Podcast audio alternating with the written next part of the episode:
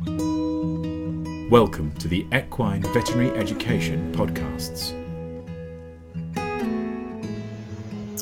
Hello, welcome to the Equine Veterinary Education Podcast channel.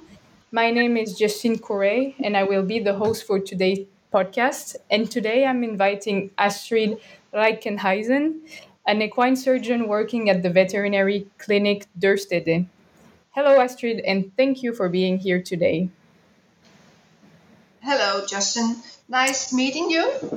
Uh, nice to meet you too. Uh-huh.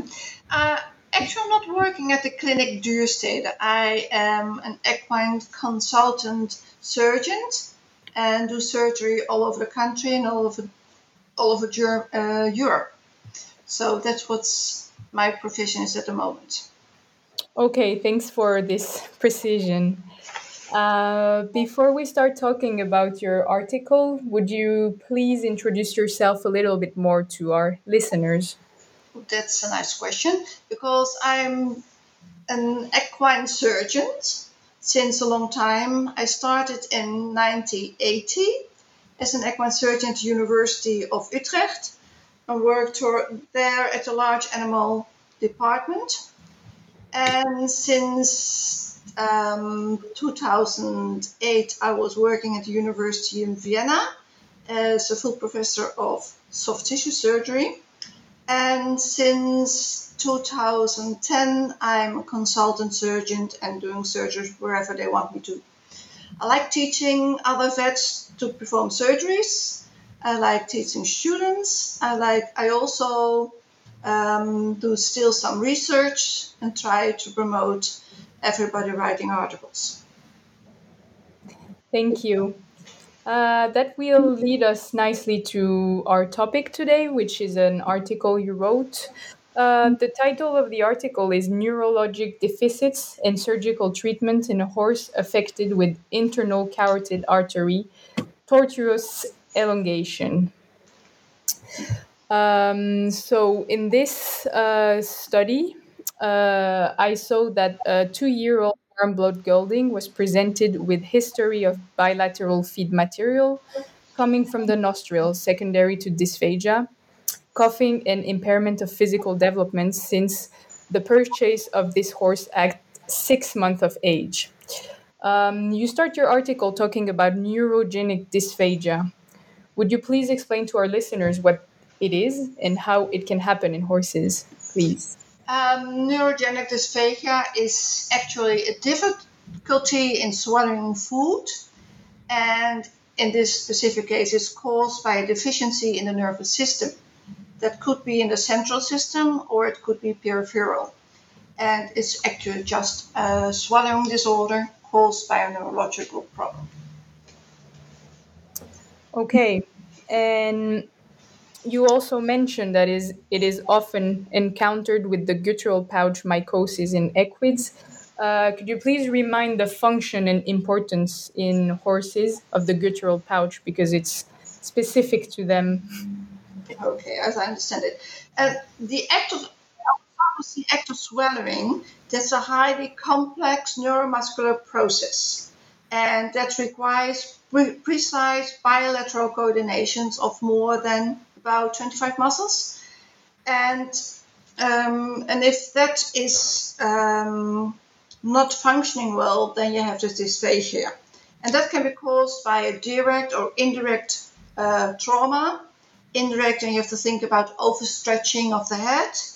It can um, also be caused by pressure on the cranial nerves due to, for instance, a guttural pouch mycosis and of course due to an aneurysma, which we're going to talk about later on. And therefore, the guttural pouch is very important. The guttural pouch is uh, a connection between the middle ear and the pharynx, and it's a connection with the, uh, over the nasopharyngeal ostium, where it's connected to the pharynx. So it's actually an auditory diverticle, uh, divertible. and the functions are mm, not really well known, but a lot, a lot, of people have theories about that. And one of them that it is a pressure equilibration across the tympanic membrane. And it's also known as a resonating chamber for vocalization. So if the horse makes a sound. And it might also function as a flotation device, keeping the head of the uh, horse a little bit uh, stable. And the latest news about it is that it's a selective brain cooling. So it, it uh, the blood is carried by the internal carotid artery at a specific temperature, and because it's floating again uh, alongside the guttural pouch, the temperature stays below the core body temperature, especially during hyperthermia after an induced exercise. So the internal carotid artery supplies blood to the brain. It's enveloped by the air-filled guttural pouch. And then it's possible by the air that the blood is cooled during exercise. So that's an additional function. Okay. Um, um, I would like to add something. Yeah, of course. Although the guttural pouch is a very important organ, uh, it's also very susceptible for bacterial and uh, mycosis, bacterial infections and myco- fungal diseases. So that causes a lot of problem. And I think it's about 300 to 40 milliliter of air that can be in the guttural pouch. So. And do you know why it can be so susceptible to bacterial infection? Um, Mm, because it's an open um, connection to the pharynx.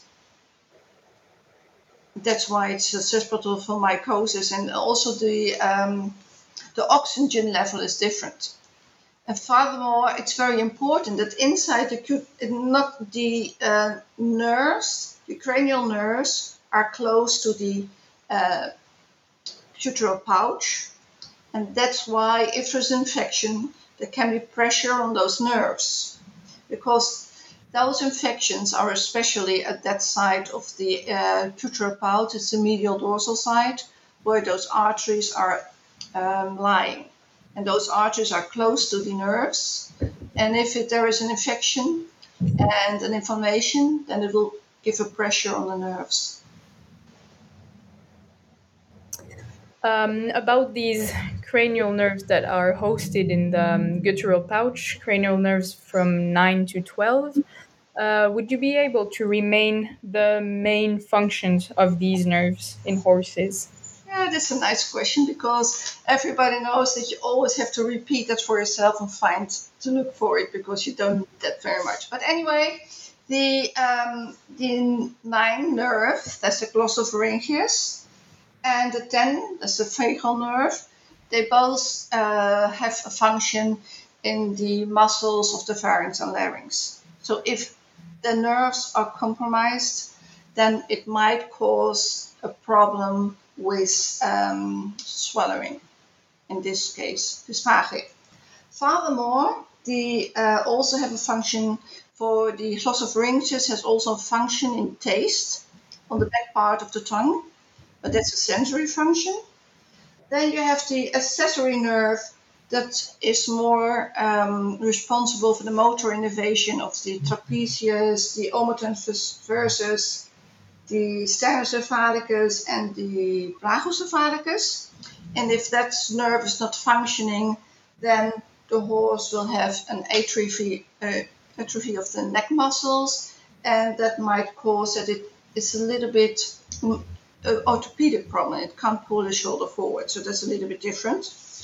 And then you have this last one, the 12s, that's a hypoglossal, and that's the motor innervation for the tongue muscles, which in this specific case was not changed. That's the most important ones in that plica, neurovascular plica, inside the guttural pouch. Thank you. You mentioned that morphologically anomalous course of the parapharyngeal internal carotid artery is a rare condition in humans. Uh, what was interesting to me in your article is that you make several parallels with human medicine and equine medicine. And I was wondering why, in this specific case, you were doing this.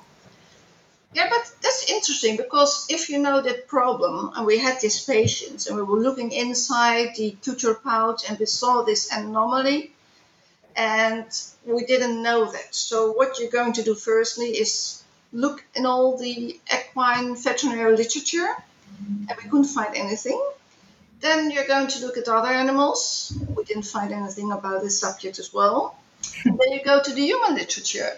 And then, interestingly, there was a lot of articles written about this subject. And although you have a tortuous internal carotid artery extracranially in human beings, it happens quite a lot, but it doesn't cause very often problems. When it causes the same problems as we described for the horse, with the exception that you also have dysphonia, which we didn't check in this horse as well. And because the human don't have a guttural pouch, they have also, you can see the swelling of the uh, internal carotid artery inside the pharynx, and you can see pulsating it. And also people have can feel that swelling in the pharynx, and that's quite irritating. So there is some differences, but actually the symptoms were quite similar. So it occurs quite a lot in human beings, but it doesn't cause uh, very much symptoms. So that's why we looked into the human literature because we couldn't find anything about it on in equine. That's an interesting comparison. Um, how common is tortuosity of internal carotid artery in horses, and what do you think are usually the main causes, and that what could have caused it in the case of this horse? Um, now we are aware that it might be a problem we're going to look differently to the endoscopy of the guttural pouch. And we have seen more different uh, runnings of the internal carotid artery. You see some looping, you see some uh, tortuous arteries now because you're now much more aware. So I think that it might uh, be a problem more, but we were not aware of this problem. It might not directly cause compression on the nerves, but we should consider it when we do see those changes in the guttural pouch. And why we were triggered? Because there was a difference between the left and the right guttural pouch. And if it had been the same, we wouldn't have thought about it. But because it was different, left and right, we thought, hmm, this is strange, this is rare, it might cause a problem. Also because we couldn't find any other cause for the dysphagia. You had another question on that? How often does it? Yeah, I don't know. It's rare, probably. And what it might cause, then we also went back to the um, human literature, and you see it in young patients and in elderly patients. In young patients, it's considered to be congenital, and in elderly patients, it's considered to be a degenerative disease of the arteries, of the arterial wall and under hypertension, uh, it, it can dilate your artery, especially in people with a arteriosclerosis due to smoking, for instance, mm-hmm. or to, due to fibromuscular dysplasia, which is a disease which weakens the arterial wall. So if there's hypertension, the artery dilates, and when it's dilating, it can cause pressure on the nerves. And also in human, it has been uh, a consequence of iatrogenic surgery. And that's in our horses not a chance because you can't, we have the guttural pouch reaching the artery in that area is very hard. You just mentioned that it can be due to congenital origin or following arteriosclerosis or fibromuscular dysplasia. Yeah. How can these conditions lead to aneurysm of the internal carotid artery? Um, in case of a congenital failure, then it's a tortuous, and most of the time, if it's congenital, there's a kinking in the artery or just a coiling. A coiling is just more bending of the artery, and kinking, then there is uh, a stenosis in the artery. So if the blood flow comes in the artery dilates.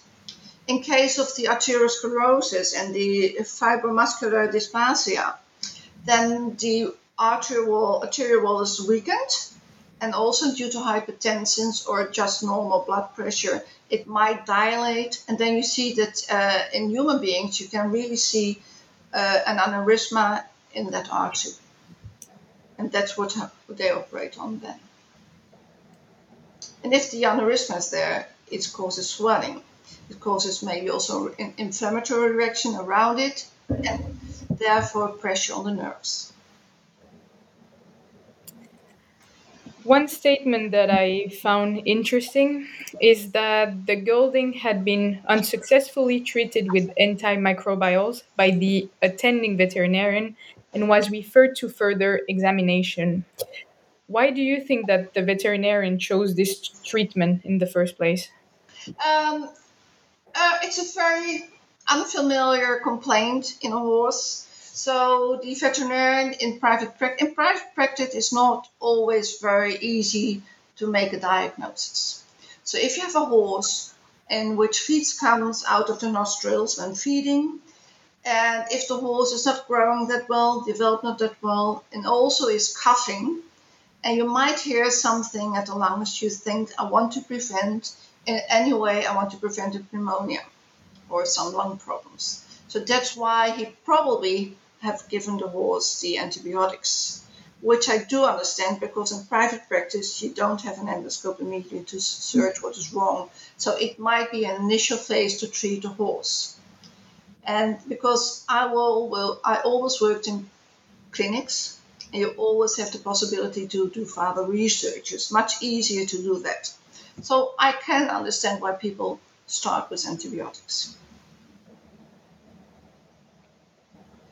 And I read that in this specific case, the endoscopy was first performed without sedation and then with sedation. What was the reason that made you choose to do both, actually? Um, I'm not an internal medicine lady. I'm just a surgeon, but still, if you if you're performing an endoscopy in the not sedated horse, you can uh, observe the ability of swelling much better because it's much active reaction of the muscles, so you can see change it much easier, and it's more you have a much more re- reliable view on the pharynx of the of, uh, of the pharynx and the larynx. Unfortunately, the horses don't like it that much, and if you want to go in deeper in the trachea and so on, in the esophagus, you need some sedation. Mm-hmm. Also, if you do it in the not sedated horse, you can put some drops, you can drop some water on the pharynx and larynx, and you see the reaction more precisely. Otherwise, you can also use an endoscopic instrument in a closed situation, touch the pharynx and larynx, and you will see the reaction as well. You have a far much better reaction. That's why we did it not under sedation. I understand. Uh, in this case, you use computed tomography for the diagnose. What did it help you diagnose and how? Um, actually, we tried to do, we couldn't find anything else except this uh, extended artery.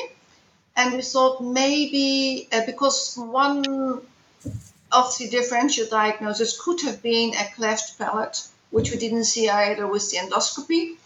And there might be some fractures in in the skull, which could have caused dysphagia as well, swelling and uh, and inflammation and pressure on the nerves. So we wanted to exclude that. That's why we did it. And we wanted also to see whether the distended internal carotid artery was also uh, present intracranially and not only extracranial. That's why we did it. And then we found that it was extracranially, not intracranially, and there was no need to do any angiography. So we had sufficient information. It still was not 100% clear that that was the cause of the disease, but we had no other option than this one. So it's actually a diagnosis of the exclusion But then my next question would be that do you think this could have been diagnosed by any other means? Because I'm thinking about for example, clinics where they don't have this kind of facilities? Yeah. Then it will be hard to find this out. And because actually you don't see this dilated uh, artery if you are not going to look inside the guttural pouch. And you have also the different differential diagnosis of a cleft palate, and then you need endoscopy as well. So actually, it's very hard to make this diagnosis outside a clinic. Okay. Um, I read also that uh, based on findings, catheter embolization of the left internal carotid artery was elected to relieve the compression of the on the affected nerves. Could you please talk a bit about this procedure and explain it? Um, the procedure is a well-known procedure for the surgical treatment for guttural pouch mycosis. And you can use this uh, catheter embolization technique or you can use a transarterial coil embolization technique. Both are uh, possible. Um, in the clinic where I was now working, we didn't have the ability to use the transarterial coils, so we choose for the balloon catheterization. And that's a very good method as well, also for the mycosis. Uh, so you just want to know how will we perform the surgery at this moment, don't you? Yes.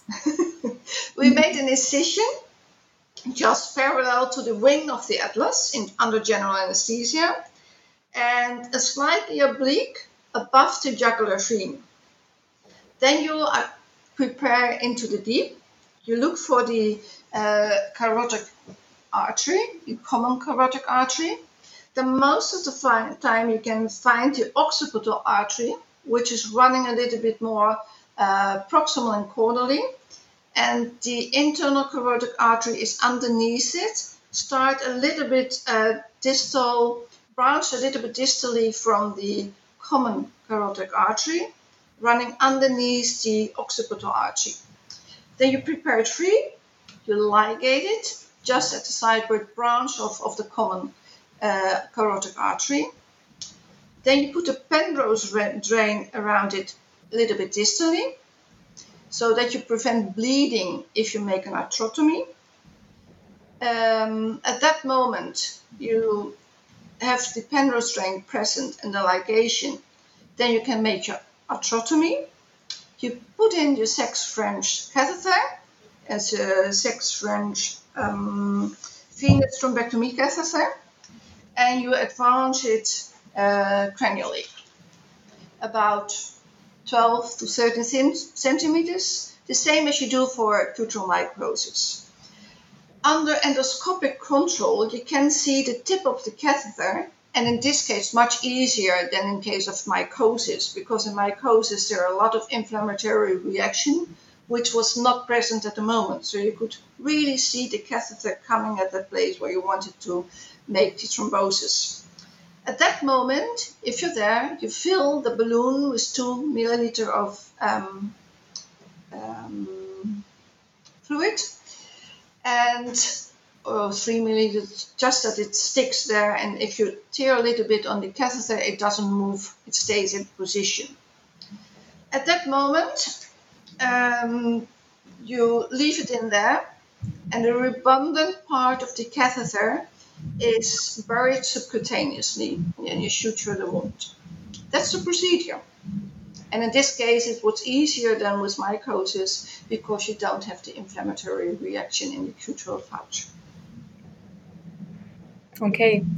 And for the surgery, you made the choice of a modified high hyovertebrotomy approach.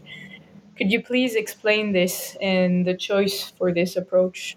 Yeah, the, the only difference with the not modified is that it's a little bit more distally. So that it's easier to approach the common carotid artery and find the internal carotid artery at that location. So that's why we choose for this approach. Okay.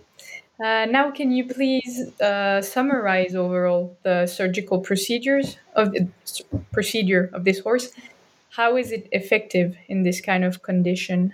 at the moment you uh, make you, you fill the balloon in the catheter, then within two three hours there's really a thrombus formation at that place, and if the thrombus is formed, there's no blood supply anymore, and there's no hypertension, so it will take away the pressure at, at that location.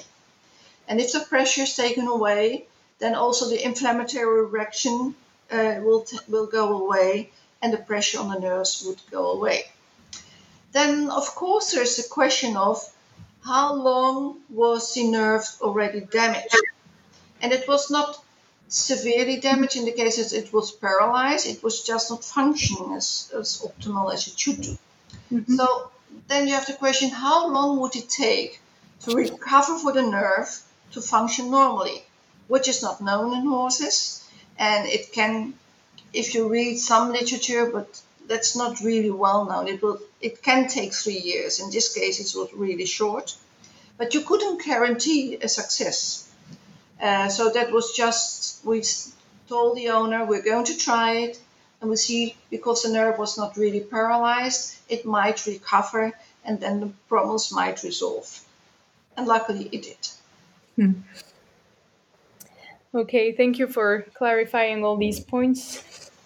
Would you please talk to our listeners a little bit about now the follow up of the surgery? Yes, um, surgeries are not without risk. The recovery of the horse was very well, but we had some slight bleeding post operative, which caused a slight swelling. And if we performed an endoscopy two days after the surgery, we saw a slight swelling underneath the guttural pouch. That didn't cause any problems for the horse, but it was there and it uh, diminished in a few days. Um, then we looked at the endoscopy seven days post-operative, and then we saw that really the size of the artery was diminished. It was not as huge as it was before. So we succeeded in thrombosis of the artery and we saw that the size diminished, hoping that the inflammatory reaction and the pressure on the nerve would be gone. At that moment, the horse was still uh, having feed from the nostrils after feeding, but it took some weeks, about seven weeks. Within seven weeks, that problem was solved. And that was actually the goal of our treatment. So we were very happy about that. And seven weeks after surgery, the horse came back again. And then we looked inside the uh, pouch and we saw the occluded artery. We saw that it was not giving any pressure on the nerves again. Clinically, the, the symptoms had diminished. We also initially saw at the beginning, at the starting, when the horse came in, a dorsal displacement which was not was still present at seven weeks post-operative. Initially, with also a delayed closure of the left arytenoid cartilage, which was still present, but the dysphagia and coughing had resolved. We saw uh, some weeks ago we saw the uh, horse back again, and then also the delayed closure of the left arytenoid cartilage was gone and there was no dorsal displacement anymore and the horse was starting training. So that was a really good result. We were very happy about that. Um, we also had uh, initially, because you also have to remove the artery. Sorry, you have to remove the catheter, and that is done within 10 days after surgery, the initial surgery. And that's also, you make a small incision and then pick up the catheter and remove it.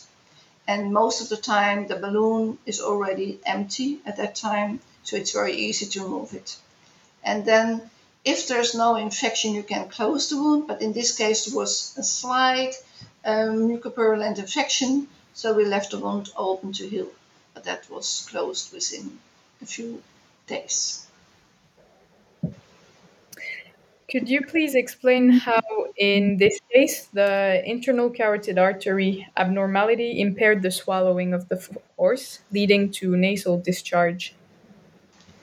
Um, the, the, this thought is that due to the distension of the artery and the coiling and kinking of the artery in that place, then there was pressure on the nerves. And by these pressures on the glossopharyngeus nerve and the vagal nerve, and we think probably most of it is the vagal nerve, was causing the dysphagia. It was not functioning well, it was not paralyzed, but it was just uh, a palsy, so it was uh, compressed and therefore causing the dysphagia. Is that what you meant? Yes. Okay. you mentioned also that the computed tomography examination could exclude f- further pathologies leading to dysphagia. Would you be able to mention a, f- a few of these pathologies in horses? A fracture or a periosteal bone formation might cause these pressures also on the nerves. So that was why we needed the CT to exclude that. Thank you for answering these questions. Would you like to share uh, some summary or conclusion of your study with our listeners? Um, I thought this was a very interesting pa- uh, patient because we were going to see to look at the guttural pouch with his patients, and then the internal medicine guy called me and said, "I'm seeing something different." So we saw the distended artery, which compared to the other side. And then what is interesting about this patient is that you're then going to do your research. You're going to look inside all the literature which available, and then you find the human literature and going to think about that. So that's the most interesting part of finding all the stuff in other literature and say it might be a problem in this horse as well. So that was actually the most interesting part of it. And then telling the owner we think we excluded all other things as a cause of the dysphagia and the coughing. And it might be this cause as is described in human beings, and we have seen this uh, deformity uh, clinically and with the CT. So we could try to embolize the artery and see what happens. It might function, it might not function. And happily, the owner wanted to invest for this horse, and it was successful.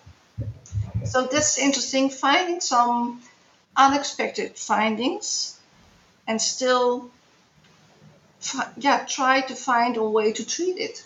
That's the most interesting part. And then, how would you say that this study might be useful on a clinical aspect in the future? Um, I think what it did in our clinics is that if you're going to look at the guttural pouch, now you're going to look at your arteries in a different way. And then you see, okay, there's not a normal pattern. There is a normal pattern, but in different horses, it might be different as well. And maybe it can be a problem which doesn't cause clinical symptoms, but it's a little bit bigger. It might cause clinical symptoms, and that should be kept in mind. So that does it change the view on the guttural pouch. okay. Uh, thank you, Astrid, for answering my questions today. That will be the um, end of this podcast. Uh, thanks for coming or accepting to do this podcast with me. And I hope to listen to you soon again. Okay. Thank you so much. It was an honor to be asked. Thank you. Goodbye. Goodbye. Thank you for listening to this Equine Veterinary Education podcast. More on the subjects discussed in this podcast can be found online at wileyonlinelibrary.com forward slash journal forward slash eve.